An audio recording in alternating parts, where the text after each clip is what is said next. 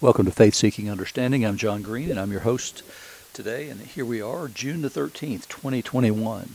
And we're going to be looking at um, 1 Samuel 15 34 through 16 13, 2 Corinthians 5 6 to 17, and Mark 4 26 to 34.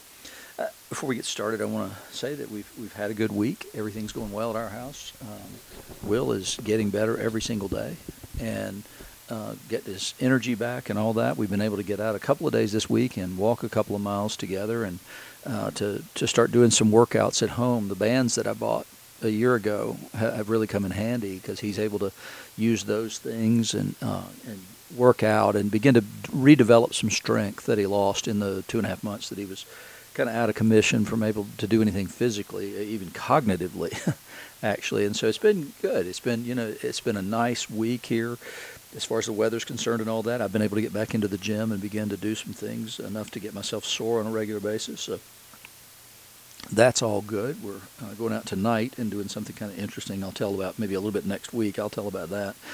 Um, but anyway, this is a lot. It, we've been busy and a lot's going on, and I'm, I'm excited about the future. I'm excited about where we are right now, and and I believe that um, that we're going to see the Lord do some things here in the next little bit. To, today, what I want to talk about more than anything else is, is epistemology, which means how do we know something?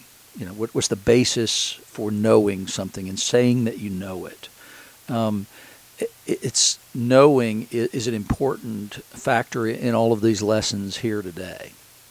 Um, we're going to see Samuel going out to anoint one of the sons of Jesse in Bethlehem um, this is David's anointing as king over Israel. And, and we're going to see what it means to know in that passage. We're also going to see the same basic thing in the reading from First Corinthians. We're going to see, or Second Corinthians, sorry, Paul's going to talk about knowing uh, and how do we know anything. And then uh, Jesus talks about, uh, in parables, speaks about um, the kingdom of God.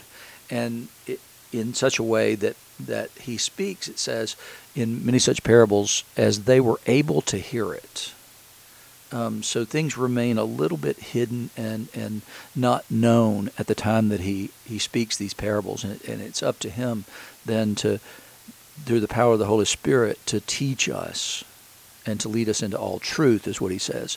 And so w- when we know something to be true, then how do we know it? And, and how does Christian faith differ from the kind of knowledge that we claim in other um, parts of our lives, or does it differ? And I think what we've seen over the last little bit is, is that it, in many ways that it that it's that faith is not different from um, other things we quote know in the world today and it's becoming clearer every single day that, that the biggest barrier to knowledge, the biggest barrier to belief and understanding is actually fear.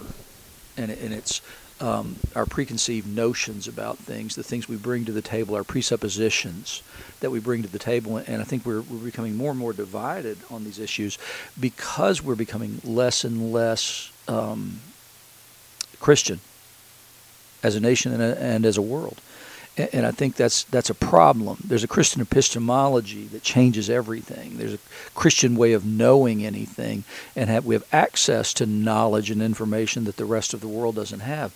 And so what what we see is these sort of mass hysterias that have been playing out for the for the last I don't even know how many years. It's honestly difficult to even tell where people believe a certain thing because they're committed to some other belief already, and so they're not prepared to hear the truth if it comes from a somebody who's different from them or who, who's in another party in the United States.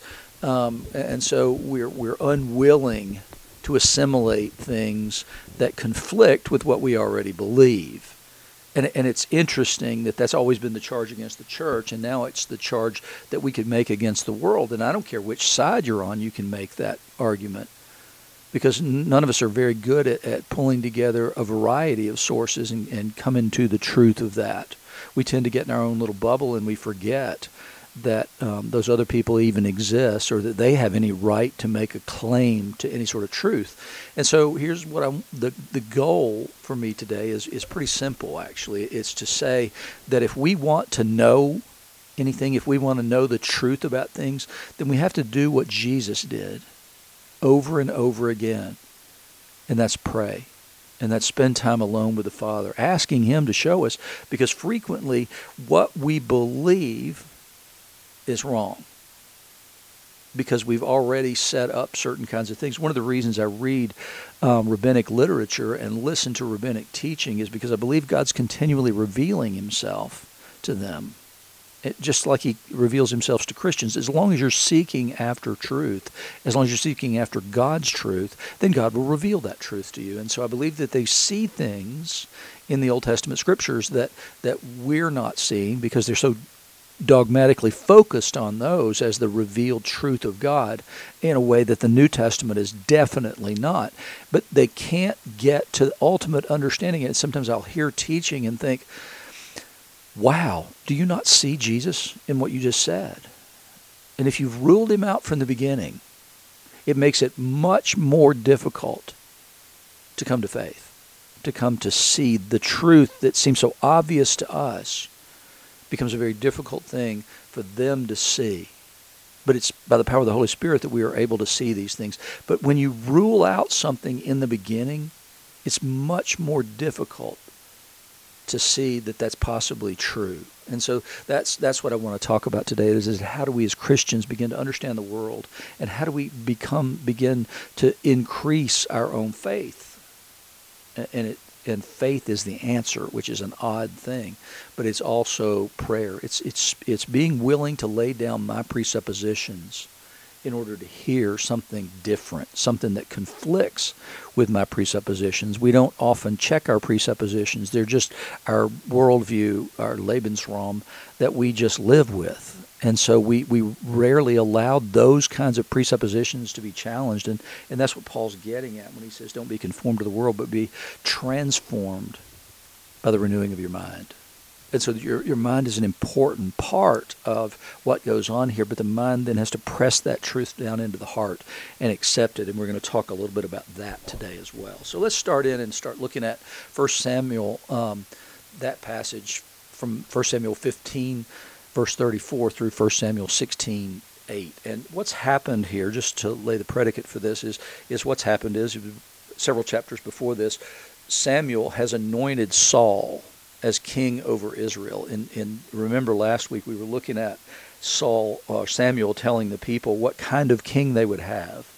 One who would take advantage of them and use them as nothing more than factors of production. And he, he would confiscate their children and all their stuff and, and, would treat them more or less as slaves rather than, or servants maybe better, um, rather than in the way that God treated them. You know, that he didn't, he's the kind of king we ultimately really do want, but we prefer something we can see. And so Samuel anointed him based on the, the lots that were chosen, that, that, um, that Saul becomes the first king of Israel, and then he has to be rejected because he just won't listen to the Lord. First time he's told to wait for seven days, and he won't wait for seven days because he gets panicky and is afraid that Samuel's not going to come back. And then the second time he's told to go kill all the Amalekites and destroy all the um, uh, livestock of the Amalekites as well, and he doesn't. He spares the king, Agag, and then he keeps the best of the flocks and the herds. And so Samuel calls him out on that, and finally he repents and said, You know, I was afraid of the people so I did these things. I, I have no idea whether that's true or not, but he does say, I repent of doing this. But he's ultimately rejected because he, he feared the people and obeyed their voice. Remember, I've said this multiple times. Whenever you look, read the Old Testament, particularly, whenever you see the phrase "obey the voice," your ears should perk right up because that's exactly what God said um, to Eve. Because you obeyed that voice, or no, is to Adam. Sorry, because you obey the voice of your wife. And so the, the problem is is that, that if, if God has spoken, then you obey his voice. You don't fear the people and obey their voice. You don't it's not that you don't question God because he's perfectly open to questioning, but but disobedience is a totally different matter. What what could Eve and Adam have done? Well, they could have said, "Well, let's wait until the Lord comes because he, you know, what happens next is he comes walking in the garden. They could have said, why don't we wait until he comes and we'll get this matter straight with him before we do that. And that's the problem is is they rush in to what sounds like a plausible argument, and then Eve eats of the fruit of the tree of the knowledge of good and evil, and then because she doesn't die, which is what God said would happen, then then she gives it to her husband Adam, and he eats as well. And, and so they're they're forming opinions based on plausible arguments, not not based on the Word of God. And so it's important that we we know the Word of God and that we live the Word of God and, and that our faith isn't just blind faith because that we've we've evidence for it to start with, but the other side of it is it's not faith in a sense that well I believe this intellectually. No, it, it faith should mean the creed should mean that that it, I, I believe this to the extent that I'm setting my life on this truth and therefore I'm not going to fear man. I'm not going to fear what can happen to me in this world because ultimately my obedience is to the greatest king who could ever be imagined. And so here we are in 1 Samuel. Samuel goes to Ramah, where he is from, and Saul went up to his house in Gibeah of Saul. And so what's happened is they've parted from one another after he has told Saul that he's been rejected. And he didn't see Saul again until the day of his death. But Samuel grieved over Saul. It broke his heart he was invested in Saul as king because he's the one who anointed him. And so he, he felt like he had some responsibility there. And then the Lord regretted that he had made Saul king over Israel. He was there basically to do one job, and that's to deliver them from the Philistines, which is exactly what God said that he would do. Um, and the Lord said to Samuel, How long will you grieve over Saul since I've rejected him from being king over Israel? In other words, get over it get moving on. And it's a principle that David applies later in his life when he uh, sins with Bathsheba, and that produces a child, and that child doesn't live. And, and David grieves and begs the Lord not to take this child's life, to spare this child. But then, as soon as the child dies, David is ready to go. He says, Nope, we're moving on now. There's nothing I can do for that child anymore. When he was alive, I did my best, but not now. I'm moving on. And, and, and it's the same basic thing that the two men, quote unquote, say to the disciples as they stand in, in Acts 1, looking, gazing into the clouds from which, from which in whence Jesus rose and says that he'll come again that way. But why do you stand here looking for this? It's time to move on. And so that's exactly what God's saying to Samuel is it's time to move on. I rejected him. Now fill your horn with oil and go. I'll send you to Jesse the Bethlehemite, for I have provided for myself a king among his sons. And so he, God has chosen the king. Samuel, they chose, they drew lots for the first king. The first lot was to decide which tribe he would come from, and then which clan he would come from, and then who within that clan. And then it was Saul, and he was hiding because he didn't want to be king. Saul had a problem with fear, even though he was the biggest guy around, because what we're told is he stood head and shoulders every, above everybody else. And, and the Lord came upon him and rushed upon him, it says, and then he began to prophesy, and yet he couldn't hold that thread together. Fear kept Saul from becoming the man of God that he was intended to be. His fear constantly caused him to do things against the will of God. And that's easy in our own lives. We can take charge of things, we can lay our hands on things because we don't see God answering it. We're not good at waiting. We're not good at trusting. And so we'll lay hands on a thing or we'll rush in with a partial bit of knowledge and then we'll we'll make huge mistakes that get us into trouble and we need to drop back, sit, wait and pray. And Samuel said, How can I go to Bethlehem? If Saul hears of it, that I'm going to anoint another king, he'll kill me. And the Lord said, Take a heifer with you and say, I've come to sacrifice to the Lord, and invite Jesse to the sacrifice, and I'll show you what you shall do. And you shall anoint for me him whom I declare to you. God says, Just do what I told you to do, which is fill your horn with oil and go. And be prepared to do what I tell you to do. He says, I'll show you what you shall do, and then anoint the one that I declare to you. So he's got to wait on God to say yes. And so he goes and he comes to Bethlehem, and the elders of the city are afraid. They're trembling and said, Do you come peaceably? And he said, Peaceably, I've come to sacrifice to the Lord. Consecrate yourselves and come with me to the sacrifice. And then he consecrated Jesse and his sons and invited them to the sacrifice. And when they came, he looks at the first one, Eliab, and he says, Surely the Lord's anointed is before him. He's a good looking, big, strong guy. This has got to be the one. And God said, Nope. Don't look on his appearance or on the height of his stature, because I've rejected him. For the Lord sees not as man sees. Man looks on the outward appearance, but the Lord looks on the heart. We're going to see a little bit later that the brothers of David are part of Saul's army, and they're unwilling to go against Goliath. And everybody stands in fear and trembles, and nobody will go out to meet the challenge that Goliath throws down. And then finally, David comes bringing food for his brothers and says, What's the deal? Why does this guy mock our God and y'all not do anything about it? And so David then goes out without any armor or anything, and we know what happens in the end of that. He defeats Goliath. But but Abinadab or Eliab, sorry, it looks like the guy. He looks like the guy you'd want to be king. He makes exactly the right appearance as king. And we judge so much on appearance in everything that we do we we're willing to lift up these kinds of people and those kinds of people because we think that that we that oh yeah that guy he'll draw a crowd. He'll do whatever you know. And so they they we lift these people up and we lose our sense of did God say? And so Samuel is told no. Lord sees as not as man sees. Man looks on the outward appearance but the Lord looks at the heart. And then we're going to find out later that David was a heart um, a man after God's own heart which is the important thing. And so then Abinadab comes. That's the second son. Nope, not him. How about Shammah? Nope, not that one. And then seven of them passed before Samuel, and Samuel said to Jesse, the Lord hadn't chosen these. I mean, he's a little bit baffled. You know, you got all these kids. You brought all these seven boys before me, and, and, and I know God told me to be here. I know exactly where he told me to go and whose son this was to be, and yet here we stand, you know. And I've looked at all seven of them, and they all look good. Jesse, you got a good-looking family, but God said no to all of them. I, I don't really know what we're supposed to do with this. And he says, so he, he says, so are all your sons here? He said, well, no, there's one still not here, the youngest one, but he's out keeping sheep. I mean, I, you know, I don't even see anything great about him. He's out there keeping the sheep. And Samuel said, Well, go and get him, for we won't sit down till he comes here. And he went and brought him in. Now he was ruddy and had beautiful eyes, and he was handsome. And the Lord said, Arise, anoint him, for this is he. All right. So Samuel took the horn of oil and anointed him in the midst of his brothers, and the Spirit of the Lord rushed upon David from that day forward. And Samuel rose up and went back home to Ramah.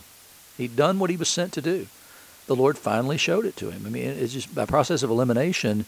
If God had given the promise, then he was going to have to be this last one. So he, he anoints him and then goes back home to Ramah. I mean, it's just the most bizarre anointing of a king you'll ever see in your life. I mean, there's no acclamation. At least with Saul, when he anointed him, everybody there shouting, Long live the king, among all the tribes, not just Benjamin and certainly not just the clan that Saul was in within the tribe of Benjamin. Here, it, it's just he, he anoints him among his brothers, is all we're told, and the Spirit of the Lord rushed on David from that day forward. And then Saul, Samuel got up and left. And Jesse sent David back to the field, and we know that because that's where he comes from when he takes the food to his brothers in the episode with Goliath. So Samuel would have misjudged everything and chosen the wrong guy had he continued down that road. And so then Jesus talks about appearances as well. He talks about appearances being fooling us, and he says the kingdom of God is as if a man should scatter seed on the ground. He sleeps and rises night and day, and the seed sprouts and grows. He knows not how. The earth produces by itself first the blade, then the ear, then the full grain in the ear. But when the grain is ripe, at once he puts in the sickle because the harvest has come. So he, there's, it's, it's an act of faith right? It's an act of faith to put that seed in the ground, even though I don't understand the process behind it all. And that can describe me as well, actually. Uh, unless I understand the process behind it all, will I refuse to put seed in the ground? No, I just know that it works. I've observed that this happens. And, and, it's so many things in life that we take for granted, but it's because somebody else had the faith enough to start down that road. The first person that ate an egg that came out of a chicken or drank milk from a cow. I mean, huh. Um, I'm not sure that I would have thought of either one of those things as being good, but but I, I drink milk and I eat eggs, right? Um, so there's all this this stuff in our lives that, that we just take on faith, and so this this one goes out and he sows the seed and, and he just gets up and, and does what he's supposed to do, you know, in tilling the soil and preparing it and keeping it clean and all that kind of stuff. And, and, then it all comes. But but when the grain is ripe, at once he puts in the sickle because the harvest is coming. He knows when it's when the cycle is done. He knows what to do with that. It worked.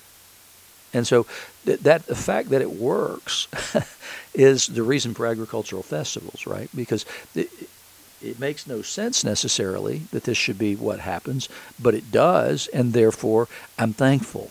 I'm thankful that the, the Lord makes the process work and that all the things that were necessary for that thing to grow comes into being. And so then he says after that, with what can we compare the kingdom of God? Or what parable shall we use for it? It's like a grain of mustard seed which when sown on the ground is the smallest of all the seeds on the earth, yet when it's sown it grows up and becomes larger than all the garden plants and puts out large branches so that the birds of the air can make nests in its shade. And it's a mystery.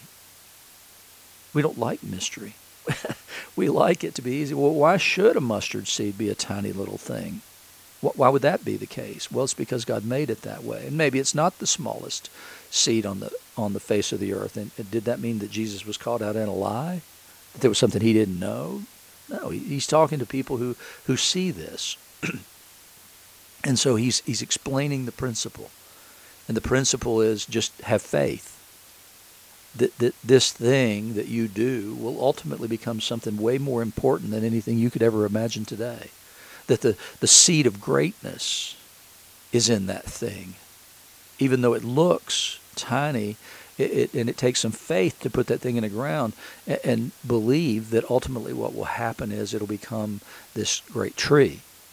And so, with many other parables, such he spoke the word to them as they were able to hear it. He did not speak to them without a parable, but privately to his own disciples, he explained everything. And so, the, the, the secret to the kingdom of God has to do with faith the faith to do what God tells you to do, to put that seed in the ground and till the soil and all those things necessary to make it grow, and I'll provide the growth. I'll provide everything that's necessary. I'll provide the, the rain in its proper amounts and all that kind of stuff, and, and everything will grow. And so life was an act of faith. All of life is intended to be an act of faith. And, and we believe that faith is something different. And this is one of the things that Christians need to get better about. We need to understand and explain to people that, that, that what I have is not blind faith the resurrection was attested by many witnesses. I, I, I believe in their testimony, but I also believe in the witness of the Holy Spirit to tell me that their testimony is true. And so that's the important thing is is that, that our faith isn't blind at all. There's there's a, there's adequate attestation to the resurrection of Jesus.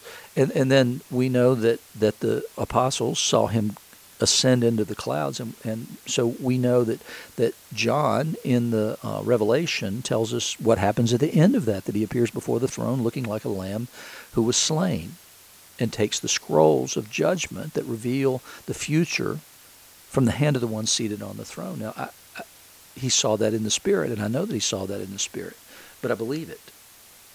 I believe that it's true because it, it fits with other revelations to other prophets, like Daniel like Ezekiel, like Zechariah. So we've seen those things. And so when we know a thing, then then we don't just have faith, which is a sense of, well, there's no evidence for this, and yet I believe it anyway. No, that's not what Christian faith is all about. But sometimes you have to have the faith that God said something and then act on that faith like Samuel had to do there. And so sometimes it's only in the act of acting in faith that we can come into greater truth. It makes possible greater revelation if we walk in the in what's been revealed to us already. And it, it comes back to the what I call the radio show "Faith Seeking Understanding." It's based on a quote from Saint Anselm, who uh, um, who was around about 600. And so, um, what it means is is that that my faith, I, I didn't come to faith without some sort of evidence, although it was, may have been the witness of the Holy Spirit. But then that led me into deeper truth. It led me into all truth because what it did was it impelled me or compelled me to learn. I, wanted to understand more, and I still want to understand more. And so I listen to as much as I can, and I read as much as I can, and I pray as much as, well, maybe not. but all those things, what I'm saying to you is, is it's the desire to know more. Because what I believe is so desirable that I want more and more of that. I want to understand more and more. William James, who was a philosopher late in the in the 19th century, um, gave a lecture called Will to Believe in 1896, and what he said was, "I brought with me tonight an essay in justification of faith." Not justification by faith, an essay, essay in justification of faith a defense of our right to adopt a believing attitude in religious matters, in spite of the fact that our merely logical intellect may not have been coerced. The Will to Believe, accordingly, is the title of my paper. Later, he said that he wished that he had called it The Right to Believe, because what he was saying was is that, that you do have a right to believe. There, there's a philosophical right to believe in spite of, of the fact that it's believing and not knowing his central argument is hinges on the idea that access to evidence for either for whether or not certain beliefs are true depends crucially upon first adopting those beliefs without evidence. And so I, when I came to faith, you know, multiple times I came to faith. I never lost faith, but but faith properly is is living life in accordance with what you believe. That's ultimately what faith means. Like I said, it's not an intellectual assent to something. And, and and when I when I came to faith when I when I was 18 years old, say I mean I knew all this stuff before that, but then I came to faith at 18, and then I, and then I acted like I didn't believe these things for a long time, and then came back to faith. And I wasn't thinking about the intellectual justification for faith. That's not what won me over. It wasn't an argument from um, um, apologetics that won me over. Ultimately, it was it was Christ Himself, and it was the witness of the Holy Spirit to me that did that. But but in walking into a life of faith and seeking more understanding, then the the act of believing allowed me to understand and to know other things because I was living a life that was based on that. And so he he takes believing a proposition, James does, to consist in acting as if it were true. So if James considers testing a proposition as acting as if it were true, if it leads to successful action, then he would be committed to seeing an act of hypothesis adoption as necessarily an act of belief adoption as well. And so we're going to pursue something, and it's not pragmatism. It's not just, oh, well, it works. No, it doesn't have anything to do with that. I won't know that it works until I begin to walk in the faith. And that's what Paul is saying here in this uh, letter to the Second Corinthians, he said, We're always of good courage. In spite of the fact that he's beaten and all this other stuff, we know that while we're at home in the body, we're away from the Lord, for we walk by faith and not by sight. I, I just have to keep plowing forward, believing that I'm doing what God told me to do. I, I'm not going to sit and wait all the time for some proofs to come to know that I'm doing the right thing and to know where I'm going. And sometimes it takes a long time of perseverance in one direction to see any fruit from that. And so that's what Paul's saying. Yes, we're of good courage, and we'd rather be away from the body and at home with the Lord, but we're here. So whether we're at home or away, we make it our aim to please Him. For we must all appear before the judgment seat of Christ, so that each one may receive what's due for what he has done in the body, whether good or evil. So Paul knows these things and believes these things, and he set his life on these things, and he set his life in such a way that what he hopes is at the end of all this is that, that, that he'll get a well done, good and faithful servant. And he won't have to cringe in embarrassment as he comes before the Lord and says, Well, you know, I believed all these things, but I really, you know, I made a hash of it, and I really never stepped out in faith. I never pursued anything. I lived a very safe life. I didn't go and do the things you'd call me to do. And, and in spite of the fact that he suffered all this persecution, he said, I'd do it all over again, and I'll do it over today.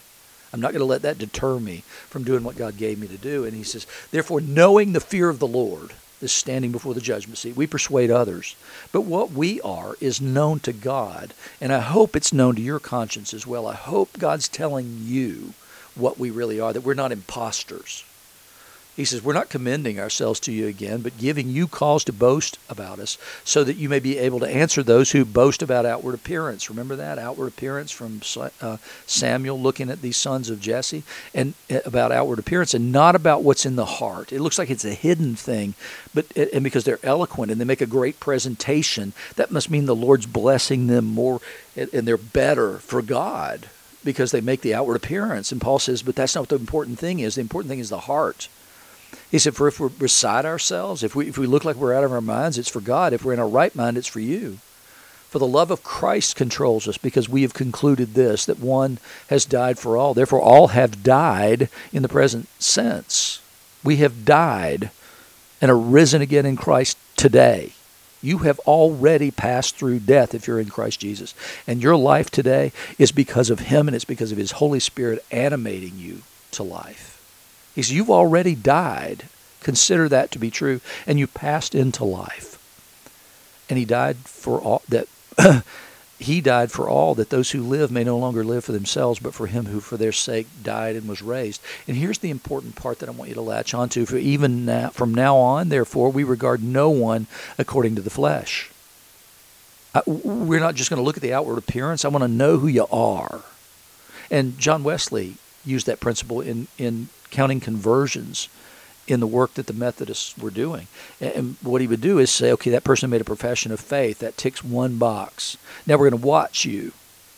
And we're going to watch your life over a period of time. And, and then if we see amendment of life, if we see change, if we see a new creation, then we're going to count you as converted, but not until. We regard no one according to the flesh. I'm not going to base my decision about you on what you look like or what, you, what you've said today. I'm going to wait for the revelation of the fullness of the Holy Spirit in your life. And he says, even though we once regarded Christ according to the flesh, we regard him thus no longer. Therefore, if anyone is in Christ, he's a new creation. The old has passed away, behold, the new has come. And Paul, what he's saying here, and he's making this confession, even though we once regarded Christ according to the flesh, we regard him thus no longer, is, hey, I made the biggest mistake that was that's even possible in the world. I looked at Jesus and I looked at his followers and I considered that to be a lie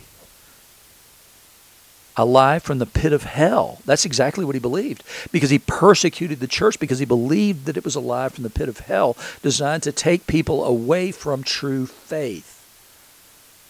And then he had the encounter with Jesus on the road to Damascus and everything changed. And he says, My eyes deceived me. And why? It was because of what he already believed. He already believed that Jesus was not the Messiah. He didn't do the things that, that when he read the scriptures, Saul slash Paul saw a certain kind of Messiah and he missed Jesus being the Messiah. He says, So I don't do that anymore. That's a mistake I'm not going to make again and again and again because I made it once and it nearly cost me my life. It nearly cost me eternal life. And I'm not going to do that again. And so, what are we going to do and how are we going to live? And what does this mean for us? It means that we've got to not judge by outward appearances. We've got to be willing to allow ourselves to be challenged. We've got to examine our own presuppositions. What do we believe? Then we've got to be able to walk in that faith because that walking it out, living into it, betting everything on the truth of the resurrection, the ascension, the coming again, and the fact that you've already received eternal life means you shouldn't have fear of anything except God. And it should be the love of Christ which compels you to proclaim Him. And it's not from an apologetic sense that we need to do that, because apologetics really is not for evangelism so much as it is for us, for those who already believe, because they're further proofs of what we believe. But the, the thing is, what we've got to do is we've got to bet it all on the reality and the truth of the creeds. And everybody will say, and Flannery, not Flannery O'Connor, but uh, Dorothy Sayers talked about this, that, that people say, do away with the dogma what we need is more drama. And her statement was that dogma is only a gateway for contemplation. It is an instrument of freedom and not of restriction.